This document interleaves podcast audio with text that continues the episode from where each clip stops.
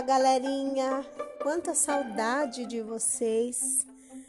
Hoje, dentro do tema folclore, eu vou falar um pouquinho sobre superstição ou crendice popular. Quantas vezes nós já ouvimos dizer: não misture manga com leite, porque faz mal, ou não aponte o dedo para as estrelas que nasce verruga. Mas o que há de verdade em tudo isso?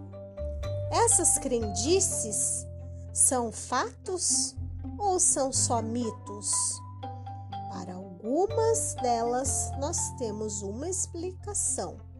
Vamos conferir? Mas afinal, misturar leite com manga faz mal? Gente, como qualquer outro alimento, tanto a ingestão de manga quanto de leite pode resultar em um revertério no estômago de algumas pessoas. Mas essa superstição, na verdade, ela surgiu lá no Brasil colonial. Foram os senhores de engenho que saíram com essa, para evitar que os escravos roubassem mangas e misturassem com o leite para matar a fome. E apontar para uma estrela realmente faz nascer uma verruga no dedo? Se isso fosse verdade, quantas pessoas cheias de verrugas nas mãos nós teríamos? Reza a lenda que essa crendice surgiu justamente como uma forma das famílias judias protegerem os filhos da Inquisição durante o século XV na Europa. Nas sextas-feiras, as crianças costumavam assistir ao entardecer à procura do astro que anunciaria o sábado, que era um dia sagrado para o judaísmo, o que levou as mães a criarem o mito de que a prática provocaria uma enorme verruga na ponta do dedo indicador. E por que será que quebrar um espelho traz sete anos de azar? Essa superstição ela tem origem na antiga crença de que por trás do vidro escondia-se uma espécie de prisão espiritual. Ver a própria imagem é como ver a alma, e quebrar o espelho significa quebrá-la também.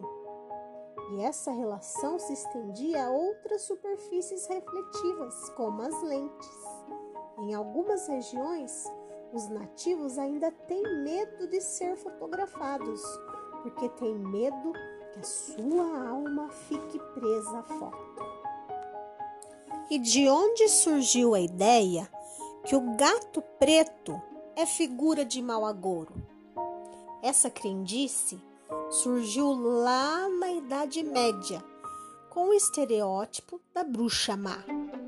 Durante a Inquisição, os hábitos noturnos e a pelagem escura dos gatos foram característica dos felinos às trevas, além da crença de que eles seriam as próprias bruxas transformadas em animais.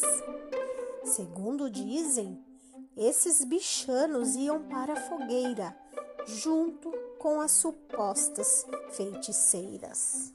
Gostaram, pessoal? E vocês conhecem mais algum mito ou crendice? Ou superstição? Estamos muito curiosos. Reúnam a família, converse, discutam quais superstições fazem parte do seu meio familiar e compartilhe com a gente no grupo da nossa sala e na página do Face da nossa escola.